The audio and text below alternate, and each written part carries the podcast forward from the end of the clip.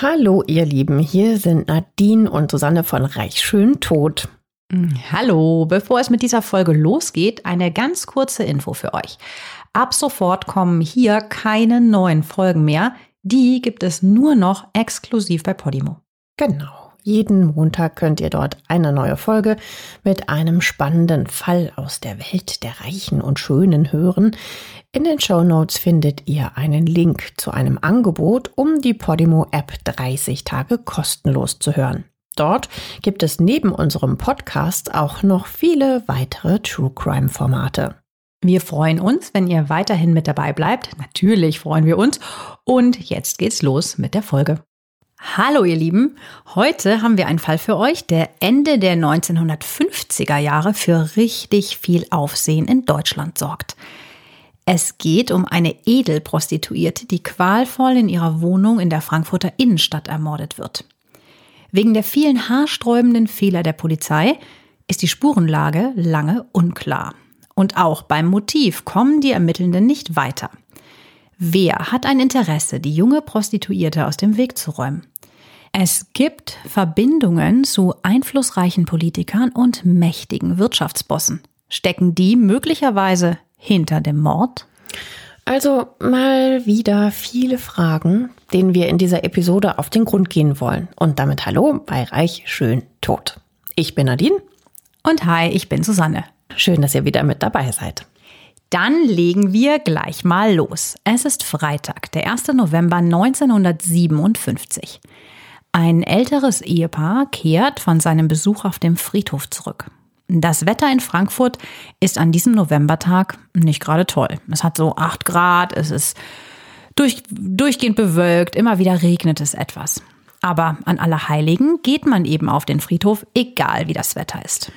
Das Ehepaar ist froh, als sie am Nachmittag gegen 16 Uhr die Tür zu dem Mehrfamilienhaus in der Frankfurter Stiftstraße 36 wieder aufschließen können. Endlich raus aus dem Schmuddelwetter und rein in ihre schöne warme Wohnung. Die liegt am Rande der Frankfurter Innenstadt, nur 60 Meter entfernt vom Eschersheimer Tor mit seinem weltberühmten Turm aus dem 15. Jahrhundert. Das Haus mit der Adresse Stiftstraße 36 ist keine zwei Jahre alt. Heute gilt so diese Nachkriegsarchitektur aus den 50er Jahren oft als optisch nicht so ansprechend, aber damals, da sind diese Häuser der letzte Schrei, weil sie damals super modern sind.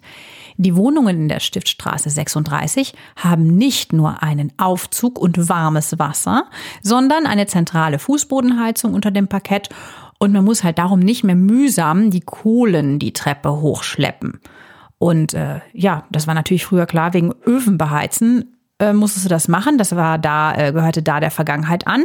Und alle Wohnungen haben einen Balkon, was in den 50ern nicht selbstverständlich ist. Am besten aber ist die Lage am Rande der Innenstadt. Doch irgendwas scheint an diesem 1. November 1957 nicht zu stimmen. So ein beißend fauliger, süßlicher Geruch liegt nämlich in der Luft des Frankfurter Apartmenthauses. Also zu dieser Zeit sind modrige Gerüche in Häusern nichts Ungewöhnliches. Die Altbauten, die den Krieg überstanden haben, haben oft feuchte Keller. Doch dieser Gestank, der an Allerheiligen dem Ehepaar in die Nase steigt, ist anders. Die beiden machen sich auf die Suche nach der Ursache des penetranten Gestanks und stellen fest, dass es immer übler riecht, umso weiter sie die Stufen nach oben steigen. Im vierten Stock ist der Geruch schließlich am allerschlimmsten. Was Sie außerdem sehen, vor der Tür des Apartments mit der Nummer 41 liegen drei bestellte Brötchentüten und dahinter kläfft ein Hund hysterisch. Und noch jemand ist hier. Die 47-jährige Physiotherapeutin Erna Krüger. Sie arbeitet nebenbei als Haushälterin in Apartment 41 und fragt sich natürlich, warum ihr niemand die Tür öffnet. Auch ihr kommt die Situation äußerst seltsam vor. Das Ehepaar entscheidet sich, zurück in die eigene Wohnung zu gehen und die Polizei zu rufen. Erst anderthalb Stunden später treffen um 17.30 Uhr zwei Streifenbeamte an der Stiftstraße 36 ein. Man spürt das schon, ne? Das, mhm, da stimmt was nicht. Da stimmt was nicht. Nee, und auch mit dem Hund vor allen Dingen. Ja. Der sich so aufregt, der Arme, der auch nicht rauskommt. Jetzt kommt die Polizei und natürlich kommt auch den Polizisten die Sache eigenartig vor. Sie rufen einen Schlosser, der ihnen die Tür öffnet. Als sie die Zwei-Zimmer-Wohnung betreten, verschlägt es den Ermittlern den Atem. In der 75 Quadratmeter großen Wohnung ist es abartig heiß. Die Fußbodenheizung, hatten wir ja eben gesagt, diese moderne Fußbodenheizung läuft volle Pulle und die Hitze und vor allem der abartige Gestank macht das Atmen fast unmöglich. Ein spontaner Würgereiz überkommt die Beamten. Überall sind auch noch Fliegen. Dazu noch der aufgeregte weiße Pudel, der Hund, der bellend durch die Räume flitzt. Als erstes reißt ein Polizist die Fenster auf, zu bestialisch ist der Gestank. Ein anderer dreht die Fußbodenheizung runter. Im Wohnzimmer entdecken sie die Leiche einer Frau. Es ist offensichtlich, dass die gefundene Person tot ist. Die Tote liegt mit dem Rücken auf einem Teppich vor der Couch. Darauf ihre schwarze Handtasche. Das linke Bein ist unter dem Sofa eingeklemmt. Das rechte Bein liegt auf dem Sitzpolster der Couch. Die Arme sind nahezu rechtwinklig vom Körper weggestreckt, die Knöpfe der Jacke sind geschlossen, der Rock des anthrazitfarbenen Kostüms ist hochgerutscht und entblößt einen hautfarbenen Nylonstrumpf, der an Strapsen befestigt ist. Mm, ein kurzer geschichtlicher Einwurf an dieser Stelle. Heute sind Nylons und Strapse ja so der Inbegriff von sexy Dessous. Im Alltag greifen Frauen eher auf Strumpfhosen oder vielleicht mal auf halterlose Strümpfe zurück. Aber die Feinstrumpfhose wird erst ein Jahr später in Frankreich erfunden. 1957 sind Nylons und Strumpfgürtel also normale, wenn auch teure Alltagskleidung. Stell dir mal vor, wie unbequem. Total. Wenn du deine Strümpfe immer an diesen Strumpfstrapsgürtel da festmachst. Ja, das kennst du ja aus den Filmen die von früher. Die sehen ja aus wie so kleine Hosenträger, ne? Damals ja. noch. Also das war bestimmt auch jetzt nicht so super angenehm, ne? Nee. Auch mit dieser Metallschnalle da dran. Ja, schneidet dann auch so ein bisschen in meinen Oberschenkel ein. Mhm. Naja, zurück zur Leiche. Die Beamten vor Ort sind geschockt von dem Anblick der Toten. Bei der Leiche hat nämlich schon der Verwesungsprozess eingesetzt. Das Gesicht ist nur noch eine aufgedunsene Masse. Wenn ihr das jetzt nicht hören könnt, dann spult mal bitte 30 Sekunden vor. Aus Mund, Ohren und Nase ist schaumige Fäulnisflüssigkeit ausgelaufen. Das heißt so. An den Lidern der geschlossenen Augen liegen Fliegeneier. Am Hinterkopf klopft eine offene Wunde. Also das ist wirklich nichts für schwache Nerven. Boah, ja. Das ist übrigens auch äh, genau der Grund, warum ich niemals bei der Polizei arbeiten möchte. Also ich glaube, ich könnte so einen Anblick schwer ertragen. Ich glaube, das lässt dich auch nie wieder los. Mhm. Ich glaube, auch die Bilder kriegst du nicht aus dem Kopf. Mhm. Wohlmöglich geht es auch den Beamten ähnlich. Das sind nämlich keine erfahrenen Kollegen von der Mordkommission, sondern normale Streifenbeamten. Also die haben normalerweise so einen Fall von Ruhestörung oder falsch geparktes Auto. Wahrscheinlich ist es die Kombination aus dem Aussehen der Leiche und dem Gestank, der die Beamten völlig vergessen lässt, was sie in der Polizeischule ja schon doch als Grundlagenwissen gelernt haben. Zu den Ermittlungspannen, die es auch hier wieder gibt, kommen wir gleich nochmal. Den Ermittelnden ist schnell klar, dass hier ein Verbrechen stattgefunden haben muss. Trotz des schlechten Zustands der Leiche sind ganz eindeutig auch Würgemale am Hals der Toten zu erkennen. Und auch weitere Spuren deuten auf ja, ein Kampfgeschehen hin. Die Beamten rufen einen Leichenwagen, um die tote Frau in die Gerichtsmedizin bringen zu lassen. In der Zwischenzeit sehen sie sich den Tatort genauer an. Neben dem Kopf der Toten liegt ein Frotteetuch. Das Telefon im Wohnzimmer neben der Leiche ist von der Kommode gefallen und der Hörer ist total blutverschmiert. Das Opfer wollte offensichtlich kurz vor seinem Tod noch telefonisch Hilfe holen. So jetzt mal die Vermutung. Hm, anscheinend vergebens. Neben der Kommode liegt ein zerbrochener Aschenbecher. Auf einem Sofakissen sind Blutspuren und auch auf dem Sitzpolster der Couch. An der Stirn und der Schulter sind oberflächliche Schürfwunden. Diese sogenannten Widerlagerverletzungen entstehen, wenn der Körper auf einer Unterlage fixiert wird und sich das Opfer dann hin und her bewegt, also sich wehrt. Mhm, das wusste ich gar nicht, dass das so heißt. Wusste ich auch nicht. Widerlagerverletzung. Die Obduktion in der Gerichtsmedizin dauert lediglich zwei Stunden. Dann steht eindeutig fest, dass das Opfer von hinten erwürgt wurde. Darauf deuten die halbmondförmigen Abdrücke der Fingernägel des Täters am Kehlkopf der Toten hin. Ansonsten weist die Leiche wenige Verletzungen auf. Es gibt nur die erwähnte Platzwunde am Hinterkopf, die eine Größe von 4,5 Zentimeter mal einem Zentimeter hat. Und es werden noch Hämatome am Schlüsselbein, der Innenseite des rechten Oberschenkels und des rechten Kniegelenks entdeckt. Die inneren Organe befinden sich bereits im Zustand der fortgeschrittenen Fäulnis. Die Rechtsmediziner schätzen den Eintritt des Todes 20 bis 30 Stunden vor ihrem Auffinden am späten Nachmittag des 1. November 1957 ein. Aber ganz ehrlich, das ist doch bestimmt falsch. Wenn, wenn es schon äh, eine fortgeschrittene Fäulnis hast, das hast du doch nicht schon nach einem Tag, oder? Ich meine, ich bin Laie, aber das kann ich mir schon so zusammenreimen, dass das wahrscheinlich viel länger sein müsste. Äh, ja, vielleicht schon. Auf der anderen Seite dürfen wir auch nicht vergessen, wie bullenheiß es da war. Mhm. Mit Stimmt. der Heizung. Mhm. Also genau diese große Zeitspanne, diese 20 bis 30 Stunden, ich meine, das ist ja enorm viel, ja, ein Unterschied von vielleicht 10 Stunden, ähm, wird zum Problem der Ermittler. Da sprechen wir gleich auch nochmal drüber. Mhm.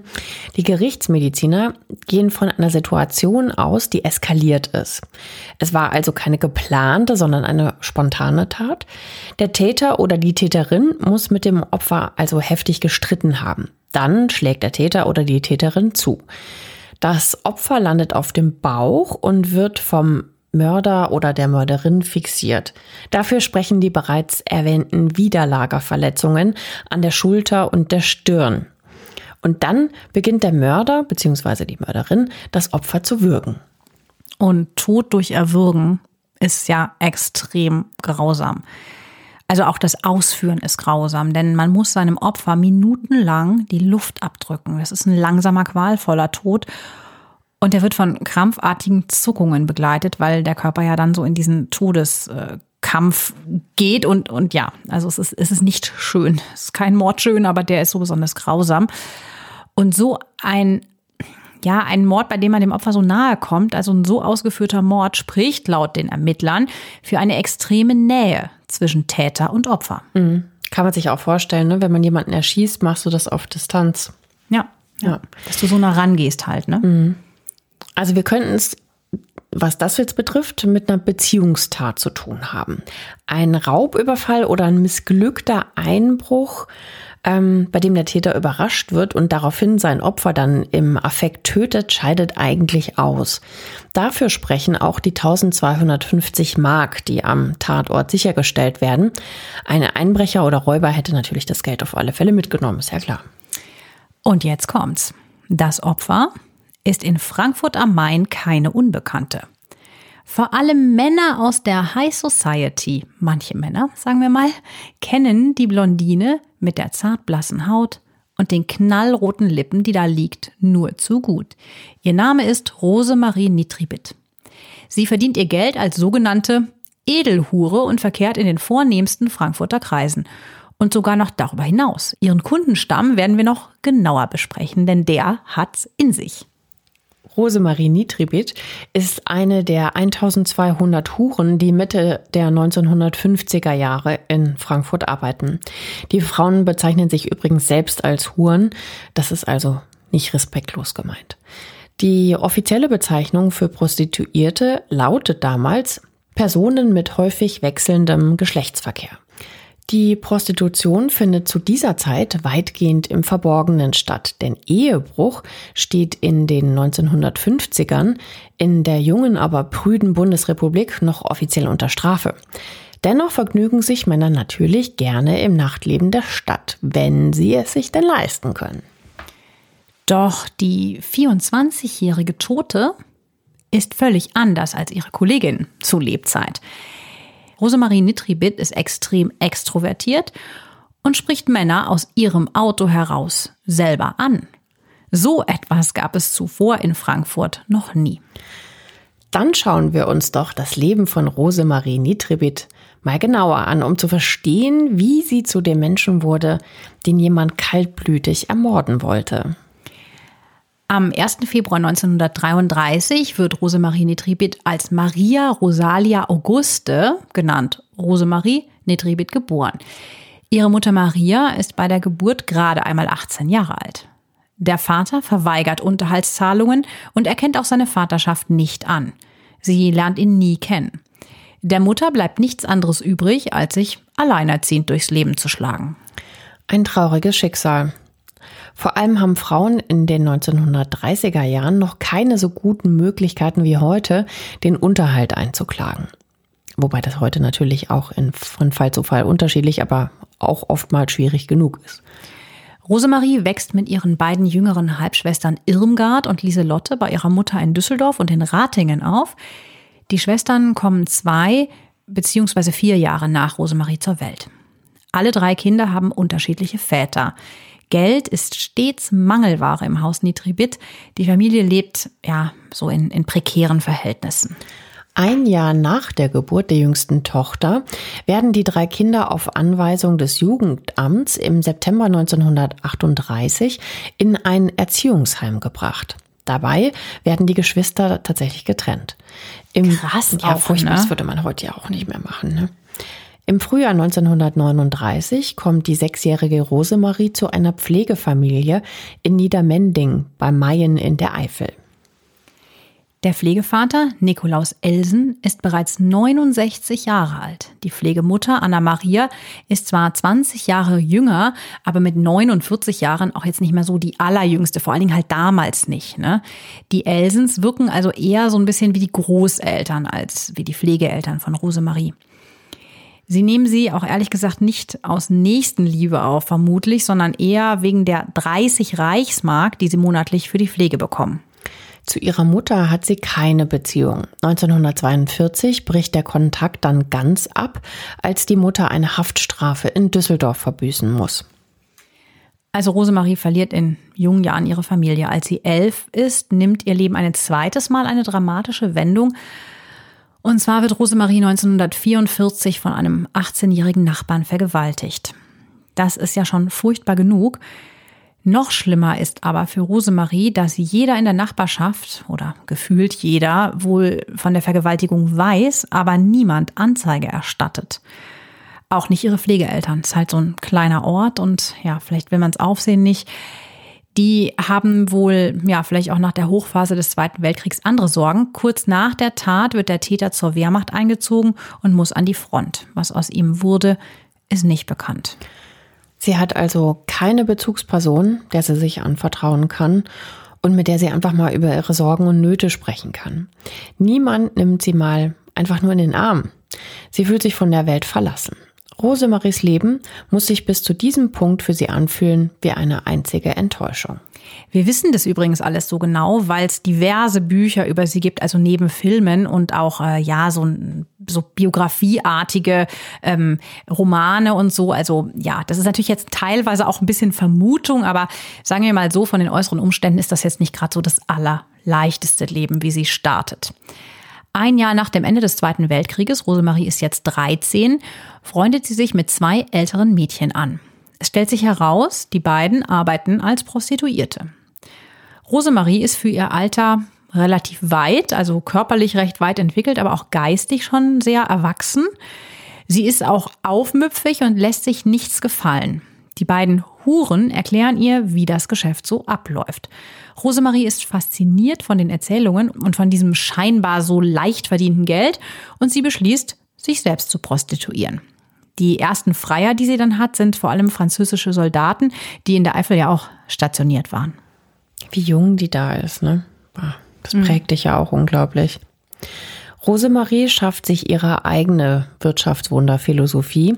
Sex hat offenbar nichts mit Liebe zu tun, dafür aber mit barem Geld. Und davon kann man etwas von dem Glück kaufen, das dem Mädchen in ihrem Leben bislang fehlt. Schöne Kleider zum Beispiel, Nylonstrümpfe, Parfüm, eine wohlbehütete Kindheit oder einfach nur ehrliche Zuneigung kann sie sich davon aber natürlich nicht kaufen. Doch auch ihre ersten Schritte in die Prostitution sind steinig. Wenige Monate später wird Rosemarie mit ja, gerade mal 14, das ist so rund um ihren 14. Geburtstag, im Februar 47 nämlich schwanger. Sie lässt das Kind kurz danach abtreiben. Wer die Abtreibung macht, verrät sie nicht. Kein Wunder, denn Abtreibung ist damals halt noch eine Straftat. Ne? Also die Abtreibungen mussten damals heimlich und natürlich oft auch nicht unter sterilen Bedingungen durchgeführt werden. Und das ist auch keine ungefährliche Aktion. Also das sind auch häufiger mal Frauen bei diesen sogenannten Engelmacherinnen halt auch gestorben. Auch Rosemarie stirbt beinahe bei der Abtreibung, sie erholt sich aber schnell wieder. Als der Pfarrer von Niedermending im Mai 1947 von der Abtreibung Wind bekommt, macht der richtig Alarm. Er schaltet das Kreisjugendamt Mayen ein und fordert, dass die verkommene Rosemarie in einem Heim untergebracht wird, weil nur so könnte aus dem sündigen Mädchen noch was werden. Am 22. August 1947 ordnet das Amtsgericht Mayen dann tatsächlich Rosemaries Unterbringung in einem Fürsorgeheim für schwer Erziehbare an. Das Gericht bescheinigt ihr Verwahrlosung und damals bedeutet das, sie kann die Mindesterwartungen, die die Gesellschaft an sie stellt, nicht erfüllen. Doch die rebellische, freiheitsliebende Rosemarie hat überhaupt keine Lust, wieder in ein Heim zu gehen. Sie setzt sich nach Frankfurt am Main ab. Dort wird sie mehrmals aufgegriffen und in diverse Heime gesperrt, doch sie reist von dort immer wieder aus. Die nächsten drei Jahre verbringt sie zwischen Heimen und einem Leben auf der Straße. 1950 versucht sie es dann mit einem bürgerlichen Leben. Sie arbeitet ein halbes Jahr lang als Hausmädchen und Aushilfsbedienung bei einer Familie, die in Andernach ein Café betreibt. Am 1. Februar 1955, das ist ihr 18. Geburtstag, zieht es sie erneut nach Frankfurt. Sie treibt sich so in der Bahnhofsgegend herum. Mittlerweile ist sie auch wieder Prostituierte und ist auf der Suche nach Freiern. Und schon einen Tag nach ihrer Ankunft in Frankfurt gerät sie in den Fokus der Bahnhofspolizei. Und die bringt sie zurück in ein Heim, aus dem sie natürlich wieder ausreist.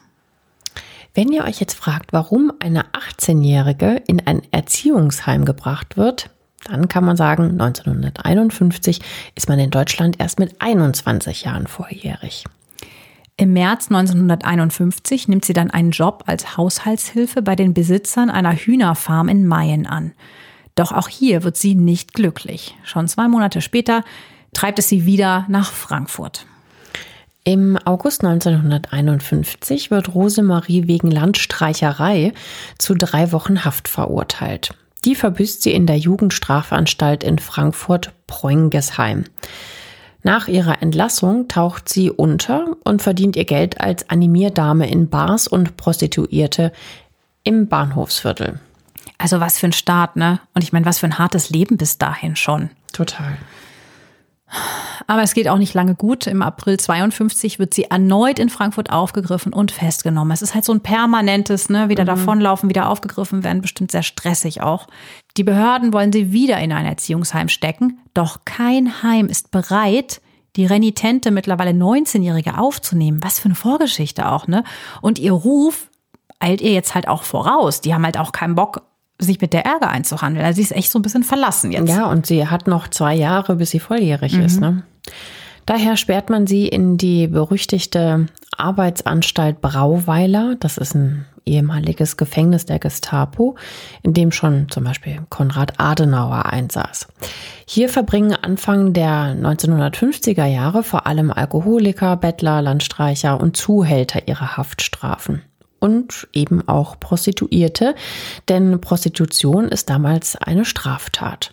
Ein halbes Jahrhundert später stellte im November 2001 übrigens der Europäische Gerichtshof erstmals fest, dass Prostitution zu den Erwerbstätigkeiten gehört, die Teil des gemeinschaftlichen Wirtschaftslebens sind.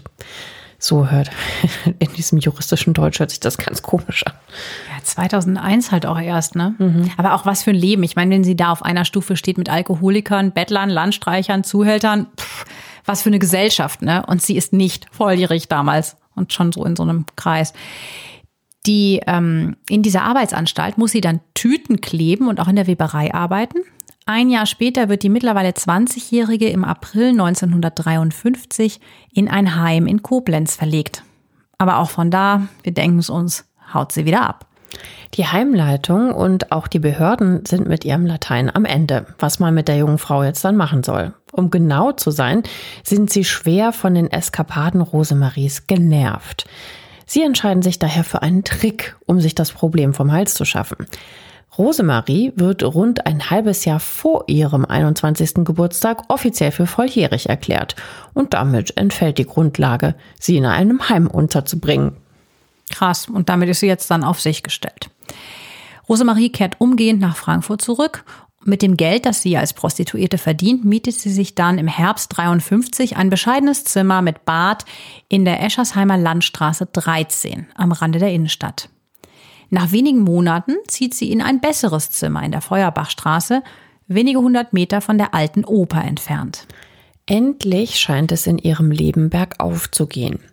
Im Sommer 1954 lernt Rosemarie den 60-jährigen Unternehmer Moses Natus kennen. Der ist zwar verheiratet und lebt in Istanbul, aber er ist oft geschäftlich in Frankfurt.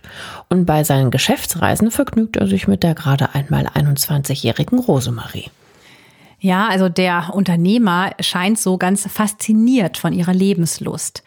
Sie muss ihn echt so richtig in ihren Bann gezogen haben, denn er schenkt ihr Ende des Jahres einen funkelnagelneuen Opel Kapitän. Ich kenne die noch, das mhm. war halt so das super Auto. Meine Oma hatte den auch. Das Auto ist so im amerikanischen Stil mit einem markanten Haifischmaul und auch der Kühlergrill ist ein echter Hingucker. Und günstig ist er vor allem auch nicht, ne? Der Kaufpreis beträgt damals 9500 Mark. Das ist viel Geld für die damaligen Verhältnisse. Heute würden 9500 Mark ungefähr 24.000 Euro entsprechen. Das ist natürlich dann schon ein ziemlich großzügiges Geschenk für die gelegentlichen Dienste einer Prostituierten. Ja, also deshalb vermutet man, dass ähm, diesen türkischen Unternehmer und Rosemarie mehr verbindet, als dass sie jetzt Prostituierte ist und dass es nur um schnellen Sex geht. Er lädt sie zum Beispiel auch zu einem gemeinsamen Urlaub ein. Im März 55 fahren die beiden in die italienische Küstenstadt Sanremo. Dort erleidet Moses Natus dann aber einen Herzinfarkt und stirbt. Rosemarie kehrt nach Deutschland zurück. Durch die Zuwendungen von Moses Natus weiß sie, wie sie ihr Leben in Zukunft verbringen will. Sie möchte an der Seite von reichen Männern selbst zu Wohlstand kommen. Die Zeiten, als sie sich rund um den Hauptbahnhof auf der Straße Männer anbietet, sollen ein für allemal der Vergangenheit angehören.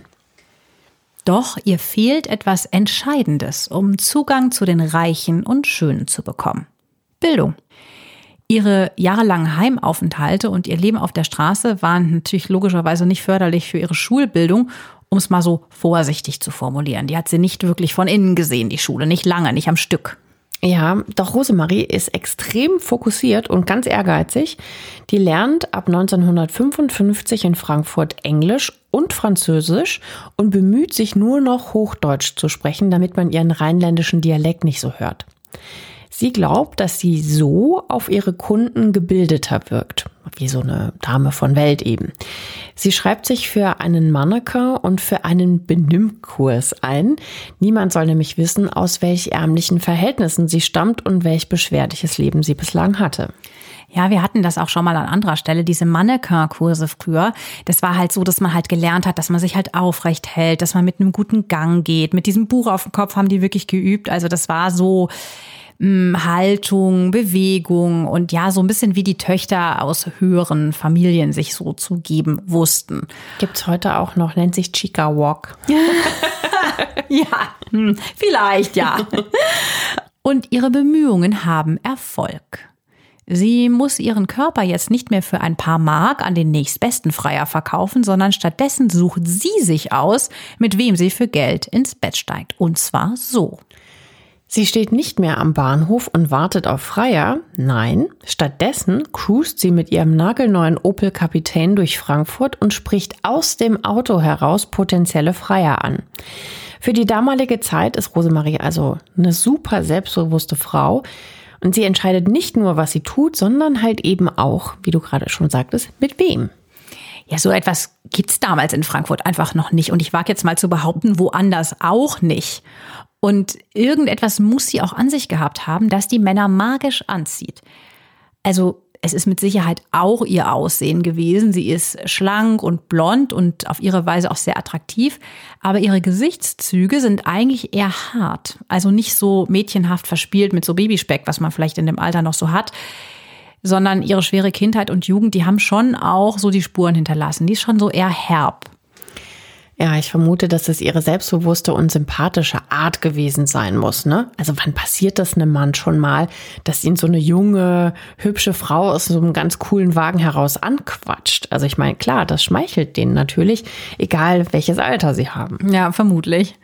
Und zudem, ich meine, wir sind im Jahr 55, da ist ja so der gesellschaftliche Platz der Frau eindeutig äh, definiert und der ist tendenziell eher im damals doch sehr konservativen Deutschland vielleicht eher hinterm Herd.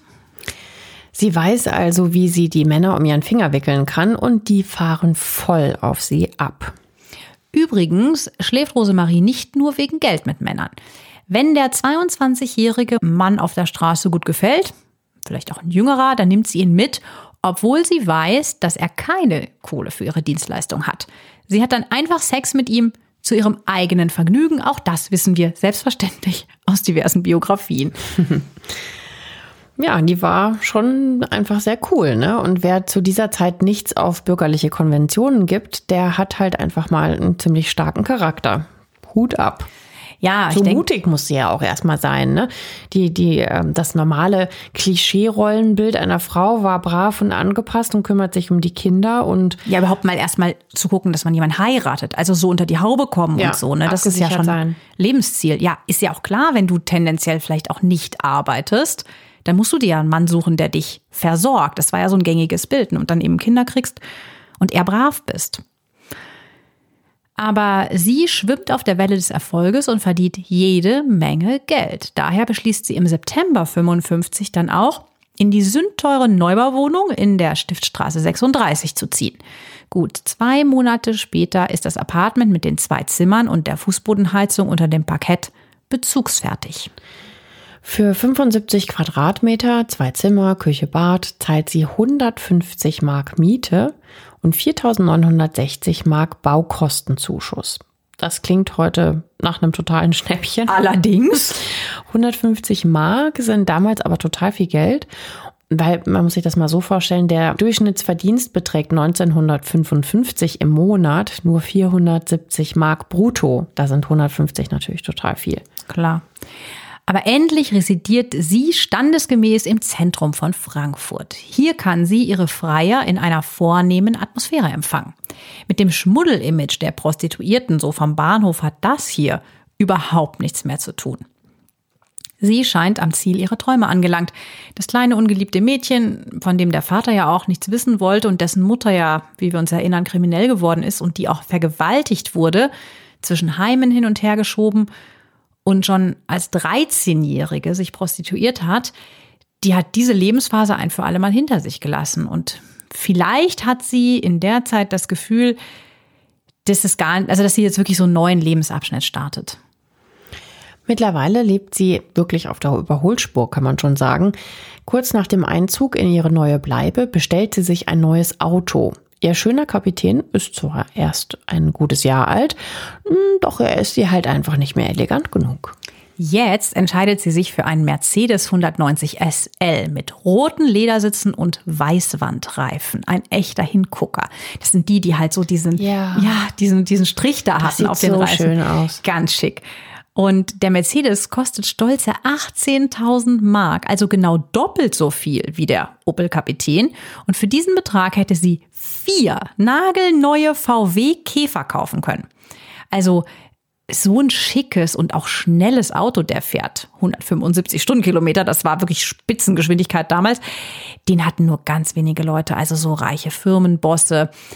Aber eine junge Frau, sieht die man sich nie, den selbst gekauft das hat. auch noch, aber auch noch am Steuer sitzt und nicht Beifahrerin ist, die sieht man nie in so einem Auto.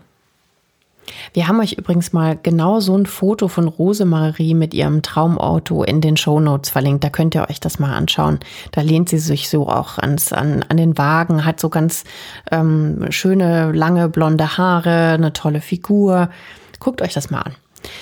Von den 25.881 gebauten Exemplaren des Mercedes 190 SL gehen 20.636 Fahrzeuge in den Export. Du hast es aber ganz genau nachgeguckt. Ja, ich wusste, dass du stolz auf mich sein würdest. du magst ja dieses Auto auch. Ein Großteil von diesen äh, Exportfahrzeugen geht äh, in die USA. Und zu den ganz berühmten Besitzern gehören zum Beispiel auch Gina Lollobrigida, Jaja Gabor, Ringo Starr oder auch Alfred Hitchcock. Ja, und das auffällige Coupé wird dann auch zu ihrem Markenzeichen. Die weiß sich halt auch einfach zu inszenieren. Ne? Sie mhm. wollte ja diese Dame sein und die ist sie jetzt auch. Mit ihren meistens knallroten Lippen und einer Sonnenbrille und einem Kopftuch, also wirklich so ladylike. Dieses Kopftuch ist übrigens natürlich aus Seide sagt sie ganz klar und deutlich, hey, ich hab's geschafft. Ich fahre mit offenem Verdeck durch die Straßen und ich signalisiere auch einfach, ich bin selbstbewusst und bin nicht für jeden zu haben. Sie fährt bei Nobelhotels wie dem Frankfurter Hof vor. Dort spricht sie Männer an und stellt sich als Rebecca vor. Aber nicht so auf die plumpe Art, so, hey Süßer, wie wär's mal mit uns beiden, sondern die verwickelt ihre potenziellen Kunden in Smalltalk und plötzlich ist die geheimnisvolle Dame verschwunden. Was für eine coole Masche eigentlich, ne? Also, ich weiß nicht, ob sie Rebecca sich abgeschaut hat von diesem Hitchcock-Film. Naja, wie auch immer, auf jeden Fall nennt sie sich Rebecca und dann wirft sie halt den Köder aus. Also sie wartet, bis die Männer so ein bisschen Interesse bekunden und den Köder schlucken. Dann haut sie ab und lässt die so ein bisschen zappeln, weil sie nämlich vermutet und meistens auch richtig liegt, dass Männer dann gerne auf die Jagd gehen und sie die Trophäe ist, die sie dann natürlich erlegen wollen. Sie pflegt beste Kontakte zu den Hotelangestellten im Frankfurter Hof und das hat auch einen guten Grund.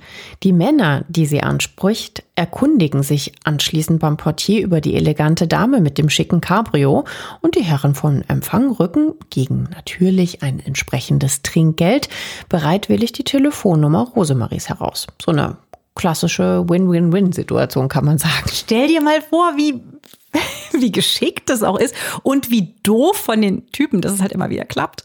Tja. Sie stellt sich dann da so hin, ah, wer ist die denn? Ah, keine Ahnung, ich kann es rausfinden für sie, wenn sie möchten. Und dann wird halt der Schein rübergeschoben. Also ich finde es ehrlich gesagt ziemlich clever. Ende des Jahres 1956 setzt sie ihrer Selbstinszenierung noch die Krone auf. Sie lässt sich von einem Kunden einen weißen Pudel schenken. Sie nennt den Hund Joe und der darf jetzt bei ihren Ausfahrten auf dem Beifahrersitz aus dem Auto schauen. Ein Foto von dem Pudel haben wir euch übrigens auch in den Shownotes verlinkt. Auch an ihrer Garderobe und den entsprechenden Accessoires wird nicht gespart. Im Frühjahr 1957, also rund ein halbes Jahr vor ihrem Tod, kauft sie sich einen Wildnerzmantel für 11.000 Mark Damals sind Pelze natürlich noch so ein ganz klassisches Statussymbol von reichen Leuten. Und dazu gönnt sich Rosemarie einen Brillantring mit zwei Karat für ungefähr den gleichen Preis. Also schickes Auto, teurer Pelzmantel, wertvolle Brillis. Man könnte meinen, Rosemarie schmeißt das Geld mit vollen Händen zum Fenster raus. Sie sieht es aber eher als Investition in ihre Geschäfte. Tja, ist halt, halt nur die Frage, wie sie das beim Finanzamt irgendwie absetzen konnte als ja, Betriebsausgabe. Ja, das muss auch gar nicht sein, denn Prostitution gilt zwar als das älteste Gewerbe der Welt, steuerrechtlich gesehen ist diese Tätigkeit in den 50ern aber natürlich kein Gewerbe.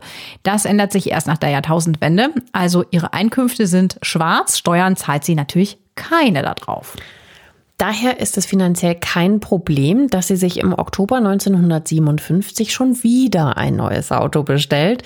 Diesmal entscheidet sie sich für einen noblen schwarzen Mercedes Coupé 300S mit dunkelgrünen Ledersitzen. Die mochte das auch einfach, ne? So dieses Statussymbol war ja Männern total vorbehalten, dass sie die auf dieser Ebene schlägt. Möglich, ja. Und schon wieder kostet der neue Wagen das Doppelte ihres alten Autos. Satte 34.500 Mark liegt sie für das Traumauto auf den Tisch. Für diesen Betrag kann man 1957 ein Einfamilienhaus bauen. Heute zahlt man für einen gut erhaltenen Mercedes 190 SL bzw. 300S weit über 100.000 Euro, also die beiden Autos von ihr. Doch also des gleichen Typs. Doch Rosemarie wird ihr Auto leider niemals abholen können. Das letzte Lebenszeichen gibt es von Rosemarie am 29. Oktober 1957. Um 15 Uhr empfängt sie ihren letzten Freier. Danach geht sie um 16 Uhr in eine Metzgerei, um ein Pfund Kalbsleber für ihren Pudel Joe zu kaufen. Um 16.30 Uhr verlässt sie den Laden. Es ist das letzte Mal, dass sie lebend gesehen wird. Was für ein außergewöhnliches Leben und dann was für ein tragisches Ende, ne? Aber das bringt uns jetzt in unserem heutigen Fall auch zurück zum Mord. Genau. Und zuerst sprechen wir mal über die Ermittlungspannen, die wir am Anfang ja schon erwähnt hatten. Die beiden Streifenbeamten, die ja unverhofft da plötzlich zu diesem Mord gerufen werden, reißen ja als erstes die Fenster auf und drehen die Heizung runter, weil es ja so wahnsinnig stinkt. Das wäre an sich noch kein Problem. Hm, woher wir das wissen, erklären wir euch auch gleich noch. Jedenfalls hätten die beiden Beamten unbedingt die Raumtemperatur messen müssen, bevor sie das Zimmer belüften, weil nur so kann man den Todeszeitpunkt genau bestimmen. Haben wir ja eben schon gesagt, ne? Das wird ja total schwierig danach. Wenn man jetzt nur die Temperatur der Leiche misst, ohne zu wissen, wie hoch die Umgebungstemperatur war, bringt einem das nämlich gar nichts. Das ist eigentlich auch jedem erfahrenen Ermittler bei der Mordkommission bekannt. Aber so normale Streifenbeamte finden halt auch einfach nicht so oft ermordete Menschen, die auch noch dann halb verwest sind in geschlossenen Räumen. Ja, und so ist es auch in diesem Fall. Die Ermittler schätzen die Tatzeit auf Dienstag, 29. Oktober 1957, zwischen 15.45 Uhr und 17 Uhr. Doch wir wissen bereits, dass das gar nicht sein kann. Denn zu diesem Zeitpunkt stand sie noch in der Metzgerei am Tresen, beziehungsweise war gerade auf dem Heimweg zu ihrer Wohnung. Der Todeszeitpunkt lässt sich also nicht mal ansatzweise bestimmen. Wir haben jetzt ein Zeitfenster, das sich vom 29. Oktober gegen 16.30 bis zum 1. November 1957 um 16 Uhr erstreckt. Irgendwann in diesen immerhin 72 Stunden wurde Rosemarie ermordet. Das sind in der Tat denkbar schlechte Voraussetzungen, um einen Täter zu überführen. Wie soll man da auch ein Alibi überprüfen, wenn man keinen wirklichen Zeitpunkt für die Tat hat? Und das ist nicht die einzige Ermittlungspanne. Bis die Spurensicherung am Tatort eintrifft, geht es in der Wohnung zu wie in einem Taubenschlag. Mehr als 20 Personen betreten das Apartment mit der Leiche von Rosemarie Nitribit. Vor allem Nachbarn drängen sich in die Wohnung. Die Polizisten sind mit der Situation völlig überfordert und notieren sich noch nicht mal die Namen der Personen. Stell dir das mal vor, dass dann die Nachbarn da mal gucken kommen. Okay, ich wette, dass die das ja auch wussten, was die da macht und mal gucken wollten, wie es da so aussieht. Das kann ich mir schon auch vorstellen. Aber wir hatten das auch schon so oft in unseren Fällen, dass Leute ähm, halt einfach den Tatort kontaminieren, indem sie halt einfach mal gucken kommen. Das ist so krass. Stell dir mal vor, in deinem Haus wäre jemand umgebracht worden, in einer Wohnung würdest du da mal gucken kommen? Ja, eigentlich nicht. Ich eigentlich auch nicht. Ja, hier ist es sogar noch krasser. Sehr wahrscheinlich sind nämlich sogar auch Reporter der Frankfurter Rundschau am Tatort anwesend. Das Verlagsgebäude der Rundschau, also das Rundschauhaus, befindet sich nämlich genau gegenüber der Stiftstraße 36 und vermutlich ist den Reportern beim Blick aus dem Fenster das Treiben gegenüber auch nicht entgangen. Mhm. Die Rundschau-Reporter haben Rosemarie, die sich bei ihren Kunden ja Rebecca nennt, schon länger im Visier. Das belegen eindeutig Fotos, die Rundschau-Fotografen vom Verlagsgebäude aus von Rosemarie in ihrer Wohnung gemacht haben. Schaut euch mal das Foto dazu an, was wir in die Shownotes gestellt haben. Die Reporter kennen Rosemaries Geheimnis und verfolgen natürlich gebannt, wer zum Kundenkreis der Edelprostituierten gehört. Ja, ich meine auch allein das Auto, was unten stand. Das hat ja auch schon Aufmerksamkeit auf sich gezogen, ja. ne? Und stell dir mal vor, wie praktisch das auch ist. Du schaust einfach aus deinem Bürofenster und wenn du ganz viel Glück hast und die Person drüben erkennst, vielleicht mit dem Fernglas, hast du gleich so eine Hammer-Story, die du schreiben kannst. Ob Reporter wirklich in der Wohnung waren, lässt sich nicht mehr belegen, aber auf alle Fälle ist die Rundschau bestens über Rosemaries Leben informiert. Diese vielen Personen, mindestens 20, die da am Tatort sind, die vernichten auf jeden Fall sämtliche Spuren. Es wird nämlich, musst du dir mal vorstellen, fröhlich da geraucht, hat man früher ja auch immer gerne innen in geschlossenen Räumen gemacht. Manche Kippen werden aus dem Fenster auf die Straße geworfen. Das heißt, auch da kann man nicht mehr sagen, war da vielleicht eine Zigarettenkippe vom Täter? Keine Ahnung, jetzt sind da ganz viele. Und manche werden in der Wohnung ausgedrückt, was ja noch blöder ist. Man weiß ja gar nicht mehr, wem du welche Zigarette zuordnen kannst. Ja. Die ganze Szene erinnert irgendwie eher wie so ein Kaffeeklatsch, ne? Das ist alles so abgeschmackt, finde ich, ne? Sich da so drin aufzuhalten und da ja, sich zu unterhalten. Ja, und am Anfang. Ja, und vor allem, man darf ja auch immer nicht vergessen, ne? Da liegt noch diese total furchtbar zugerichtete Leiche und, äh, und es stinkt ja halt einfach auch ganz schlimm. Deshalb meine ich, am Anfang liegt das da ja halt auf jeden so Fall eine Sensationsgier wahrscheinlich, ja. ne? liegt da noch die Leiche. Ja, krass. Am späten Abend wird dann endlich die Leiche abtransportiert, hatten wir ja schon gesagt, und in die Gerichtsmedizin gebracht.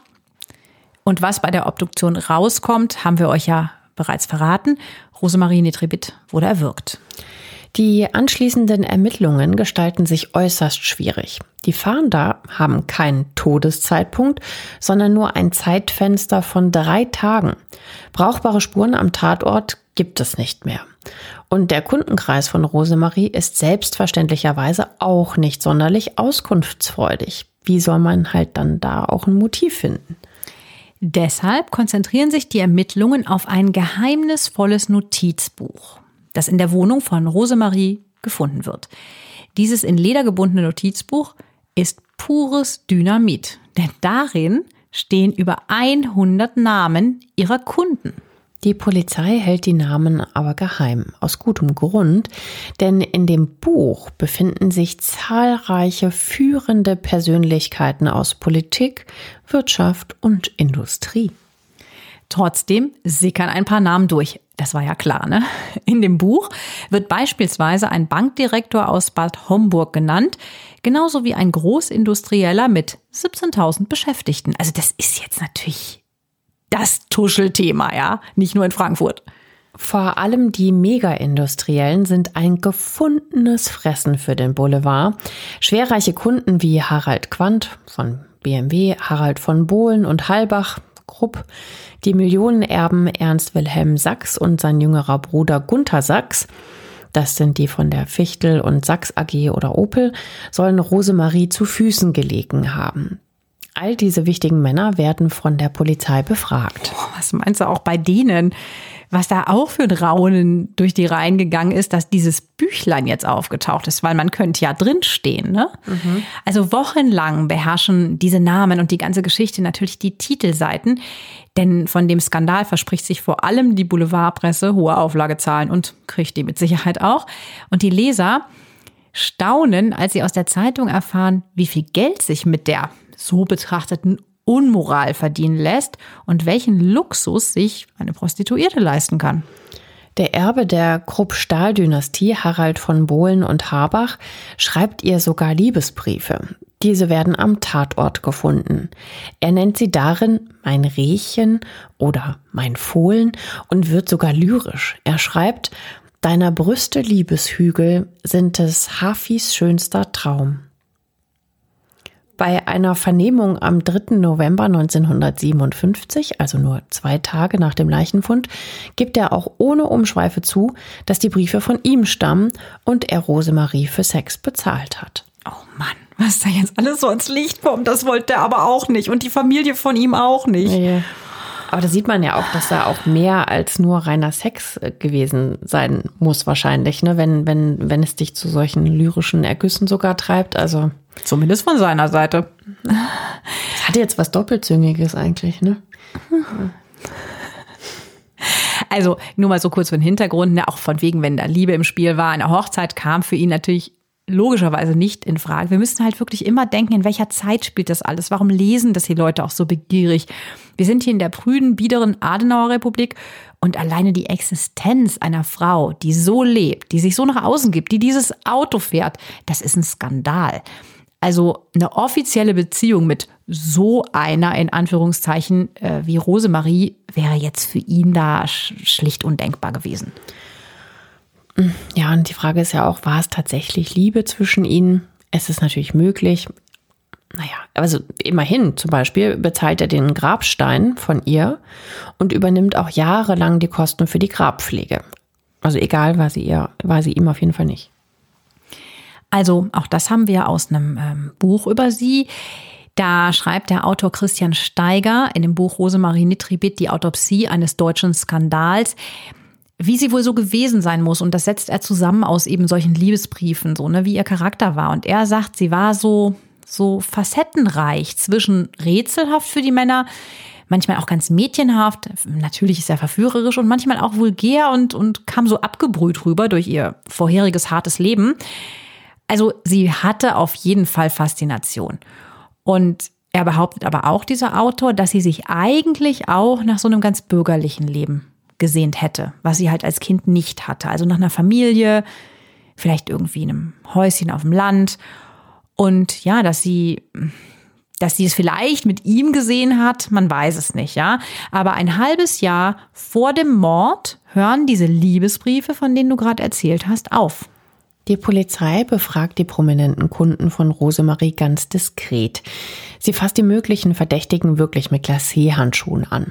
Nach ein paar Fragen ist wieder Schluss mit den Verhören. Ja, Gunther Sachs schildert das später mal äh, für die Bunte. Er sagt, die Befragungen sahen so aus, nach zehn Routinefragen zur Person und zu meinem Alibi interessierten sich die Herren mehr für die Direkteinspritzung meines 300 SL Flügeltürers. Also auch er hatte ein schönes Auto. Aus heutiger Sicht muss man sich die Frage stellen, ob die Polizei auch irgendwie nichts finden wollte. So kommt es einem ja schon fast vor, oder? Ja, oder sogar nichts finden durfte? Fragezeichen. Die Männer in dem Notizbuch sind nämlich nicht nur superreich, sondern auch extrem mächtig und einflussreich. Sie haben ausgezeichnete Verbindungen zur Politik. Ja, und auch damals gibt es bereits Gerüchte, dass der Mordfall um Rosemarie Nitribit gar nicht aufgeklärt werden soll, weil die Verstrickungen der mächtigsten Männer im Land mit der Lebedame zu groß sind. Rosemarie ist damals ja pures Dynamit. Passend dazu, in der Süddeutschen Zeitung erscheint sogar eine Glosse unter der Überschrift Ein Fräulein namens Nitribit. Dort heißt es, der Name ist nicht erfunden, obwohl er wie die Bezeichnung eines Sprengstoffes klingt. Also ich finde, das ist eine ganz treffende Formulierung. Für die Beamten muss es ein Segen gewesen sein, als sie endlich auch einen normalen Verdächtigen ausfindig machen. Und das ist ein Vertrauter von Rosemarie. Sein Name Heinz Pohlmann. Die beiden kennen sich schon seit einiger Zeit. Heinz Pohlmann ist für Rosemarie so eine Art Mädchen für alles. Er kauft für sie ein, führt ihren Hund Joey Gassi, kocht sogar gelegentlich für sie und geht auch mal mit ihr aus. Im Gegensatz zur wohlhabenden Rosemarie ist Heinz Pohlmann dagegen meistens pleite.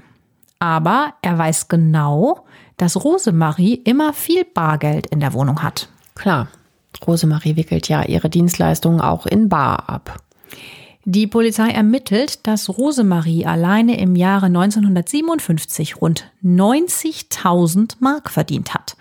Versteuert hat sie logischerweise davon nichts und irgendwo muss der Großteil des Geldes ja abgeblieben sein. Und das wirft ein völlig neues Licht auf ein mögliches Motiv. Da im Apartment der Toten lediglich 1250 Mark gefunden werden, gehen die Ermittler mittlerweile von einem Raubmord aus. Der 34-jährige Handelsvertreter Heinz Pohlmann ist für die Ermittler kein unbeschriebenes Blatt. Sein Vorstrafenregister ist lang. Bereits im Krieg wird er wegen Plünderungen in Frankreich verurteilt. Nach dem Krieg kommen drei Vorstrafen wegen Betruges und Urkundenfälschung dazu. Vor allem ist das sogenannte Nachtatverhalten für die Polizei spannend. Heinz Pohlmann steht Ende Oktober vor großen Problemen. Ihm droht der Rausschmiss aus seiner Firma und zudem noch eine Strafanzeige. Denn Heinz Pohlmann hat Geld von seiner Firma veruntreut. Nur wenn er das veruntreute Geld schleunigst zurückzahlt, besteht die Chance, dass die Firma von einer Anzeige absieht. Hm. Und wie durch ein Wunder hat der sonst immer klamme Heinz Pohlmann rund um die Tatzeit plötzlich jede Menge Bargeld.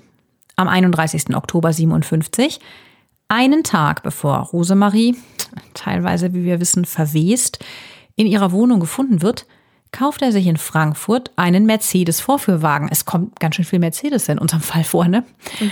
Am 5. November 1957 kann er den Wagen abholen. Und er bezahlt die über 9000 Mark für das Auto in Bar. Am selben Tag erhält Heinz Pohlmann übrigens seine Kündigung wegen der unterschlagenen Gelder bei der Firma Dr. Ritter GmbH Co. in Köln. Aber am nächsten Tag bezahlt Heinz Pohlmann mehrere tausend Mark an seine Firma Dr. Ritter zurück, die er unterschlagen hatte. Er hofft, mit dem zurückgezahlten Geld einen Strafprozess wegen Veruntreuung abzuwenden, denn in den Knast will er natürlich keinesfalls. Ob seine Rechnung aufgeht, verraten wir euch gleich. Woher er das ganze Bargeld auf einmal hat, kann er aber gar nicht erklären. Und nicht nur sein plötzlicher Reichtum macht ihn verdächtig. Er gibt zu, dass er Rosemarie am 29. Oktober 57 um 13 Uhr besucht hat. Als gegen 14.45 Uhr ein Freier geklingelt habe, sei er in die Küche gegangen, sagt er aus. Um den Freier zu täuschen, habe ihm Rosemarie beim Verlassen der Wohnung nachgerufen, Frieda, vergiss das Brot nicht. Klar, damit der Freier nicht rafft, dass das jetzt ein Mann ist, ne?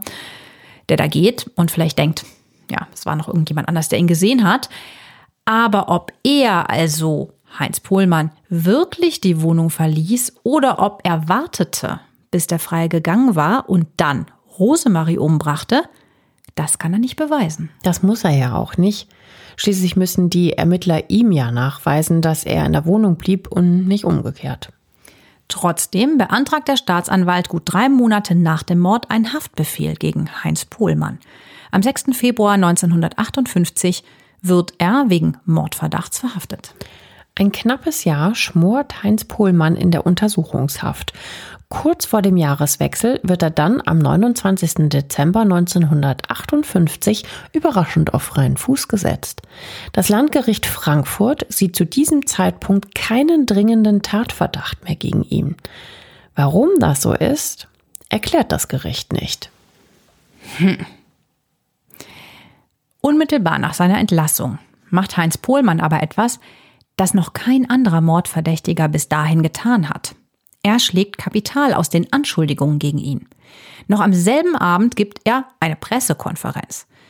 Dabei fädelt er einen Deal mit der Zeitschrift Quick ein. Quick bietet ihm für damals sagenhafte 50.000 Mark, die die Zeitschrift eigentlich als Belohnung für die Ergreifung des Mörders Rosemarie ausgesetzt hatte.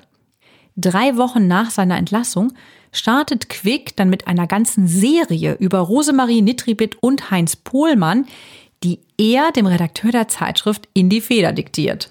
Schon nach vier Folgen beendet Quick die Serie aber wieder, aber nicht etwa, weil es Kritik an den reißerischen Enthüllungsstories gibt, sondern weil ihm ein Anwalt der Krupp-Familie noch mehr Geld bietet, als er als Honorar von Quick bekommen hätte also mehr als 50.000 Mark.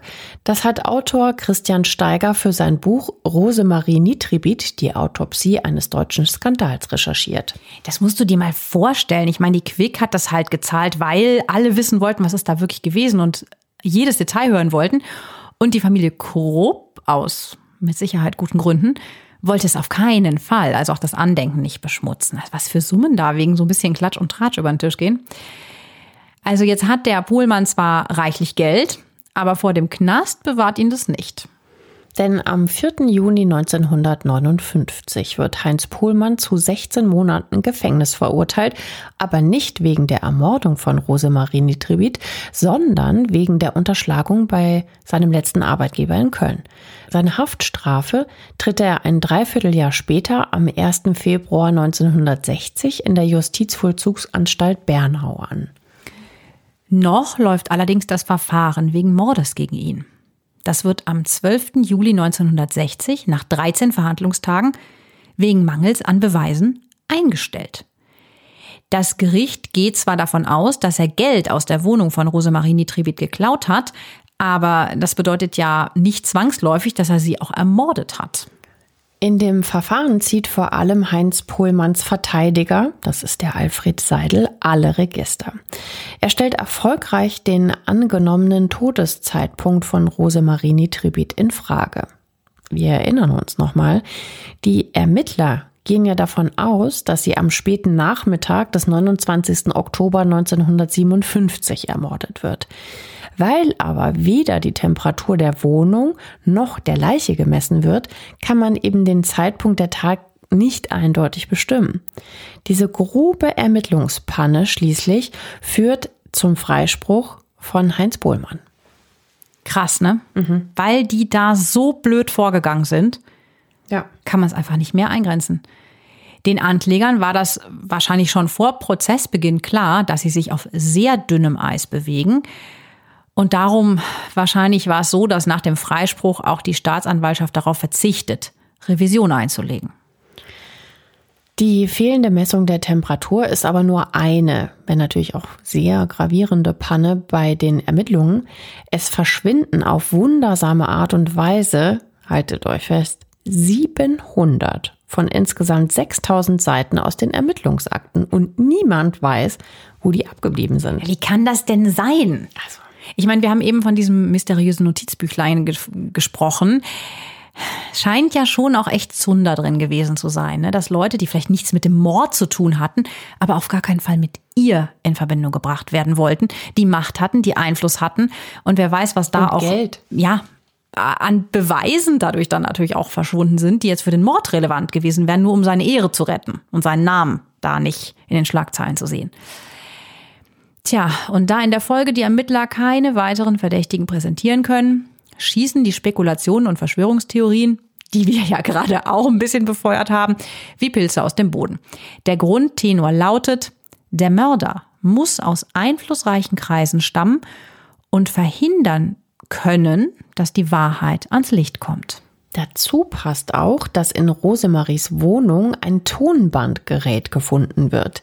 Damit soll sie heimlich ihre Treffen mit Wirtschaftsbossen und Politikern aufgezeichnet haben und auch mit ihrem letzten Freier, den die Polizei nie ermitteln konnte. Die Öffentlichkeit fragt sich, wo ist denn jetzt bitte diese Aufnahme geblieben? Spannend auch, ne? Aus heutiger Sicht weiß man allerdings, dass es technisch nicht möglich gewesen wäre, mit diesem Tonband und einem versteckten Mikrofon diese Treffen aufzunehmen.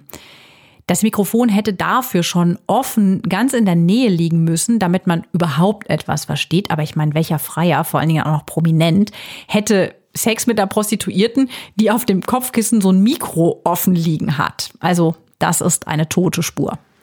Bis heute muss sich der Täter nicht vor Gericht verantworten. Und das wird mit sehr, sehr großer Wahrscheinlichkeit auch so bleiben. Schließlich liegt die Tat ja schon mehr als 64 Jahre zurück und die Kunden aus dem Notizbuch dürften wahrscheinlich alle schon tot sein. So wie auch Heinz Pohlmann. Der stirbt am 21. September 1990 in München. Wobei man zu seiner Ehrenrettung ja auch sagen muss, wenn man es ihm nicht eindeutig nachweisen kann, ne, immer äh, im Zweifel für den Angeklagten, Natürlich. ist das äh, Urteil vom Gericht natürlich auch richtig. Erstaunlich ist für mich ja auch, dass dieser Fall ähm, die deutsche Öffentlichkeit ja Jahre und Jahrzehnte später immer noch bewegt. Ich meine, wir reden auch darüber und äh, ihr habt euch den Fall mehrfach gewünscht und deswegen machen wir ihn natürlich heute auch gerne. Ja, und den Namen kennt man halt auch einfach, ne? Diesen Fernsehfilm Die Nitribit, ein Mord und viele Täter, der wird 86 ausgestrahlt. Den sehen mehr als acht Millionen Zuschauer. Zehn Jahre später dreht dann Bernd Eichinger nochmal das Remake. Und das ist mir auf jeden Fall noch ein Begriff, das Mädchen Rosemarie. Das Original stammt aus dem Jahre 58 und kam genau ein Jahr nach dem Mord heraus. Acht Millionen Menschen lockte der Streifen 58 in die Kinos. Zudem gibt es zahlreiche Bücher über den Fall und auch ein absoluter Kultsong, den jedes Jahr Millionen auf dem Münchner Oktoberfest mitgrölen und an Karneval natürlich auch. Ihr kennt ihn mit Sicherheit auch. Das ist äh, Skandal im Sperrbezirk. Das super, super, super berühmte Lied von der Spider-Murphy Gang. Skandal um Rosi. Wahnsinn, ich wusste das ehrlich gesagt nicht, Ich wusste auch nicht. dass sie die Rosi ist. Mhm. Das wusste ich auch nicht. Was gelernt. Die Faszination lag ganz klar an ihrem mehr als außergewöhnlichen Leben. Eine Edelhure, die beste Kontakte in die höchsten und einflussreichsten Kreise hat. Das gab es zuvor einfach noch nicht. Und mir fallen auch nicht viele Luxusprostituierte ein, die, die so eine illustre Kundenschar hatten. Ja. Und wo sie ja dann auch noch ermordet worden ist. Ne? Also das rundet sozusagen diese morbide Faszination ja irgendwie auch noch ab. Am 10. Februar 2008 wird übrigens der Schädel von Rosemarie Nitribit in deren Grab beigesetzt. Der restliche Körper wurde bereits am 11. November 57 auf dem Nordfriedhof in Düsseldorf beerdigt. Aber damals gab die Staatsanwaltschaft den in der Gerichtsmedizin abgetrennten Kopf nicht frei. Er sollte für etwaige spätere Untersuchungen nämlich aufbewahrt werden, doch die wird's nicht mehr geben. Bis heute wird das Grab übrigens gepflegt. Wir haben euch auch mal ein Foto von Rosemaries letzter Ruhestätte in die Shownotes gepackt.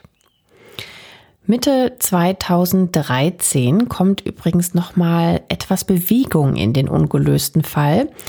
Weil bei einem Altpapierhändler tauchen plötzlich die verschollenen polizeilichen Vernehmungsprotokolle und mehrere Beweisstücke wie Fotos, der Wohnungsschlüssel und ein sichergestelltes Schamhaar in der Mordsache Rosemarie Nitribit auf. Ein Schamhaar? Wofür auch immer das deren der Beweis sein soll, aber ja. Aber woher der Altpapierhändler die Sachen hat, kann er nicht erklären. Die Akten enthalten zwar die Vernehmungsprotokolle der prominenten Kundenschar Rosemaries, aber die bringen keine neuen Erkenntnisse. Und seitdem liegen die Akten im hessischen Hauptstaatsarchiv in Wiesbaden. Was für ein Fall und was für ein Leben. Wirklich ein Leben auf der Überholspur und einfach sehr, sehr untypisch für damals. Mhm. Aber das Leben, das du gerade skizziert hast, ne, das war ja nur drei Jahre. Ne? Also das waren jetzt nicht Jahrzehnte, die sie mhm. so gelebt hat. Ne? Ganz kurz. So, meine Lieben, jetzt seid ihr natürlich dran. Was haltet ihr denn von dem Mordfall Rosemarie?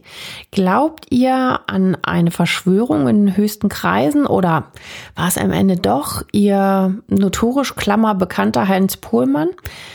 Sagt uns doch mal eure Meinung. Schreibt uns gerne per Mail oder auch gerne auf unserem Instagram-Kanal. Ja, wir freuen uns immer von euch zu hören. Wir bemühen uns so viel wie möglich zu und so schnell wie möglich zu antworten.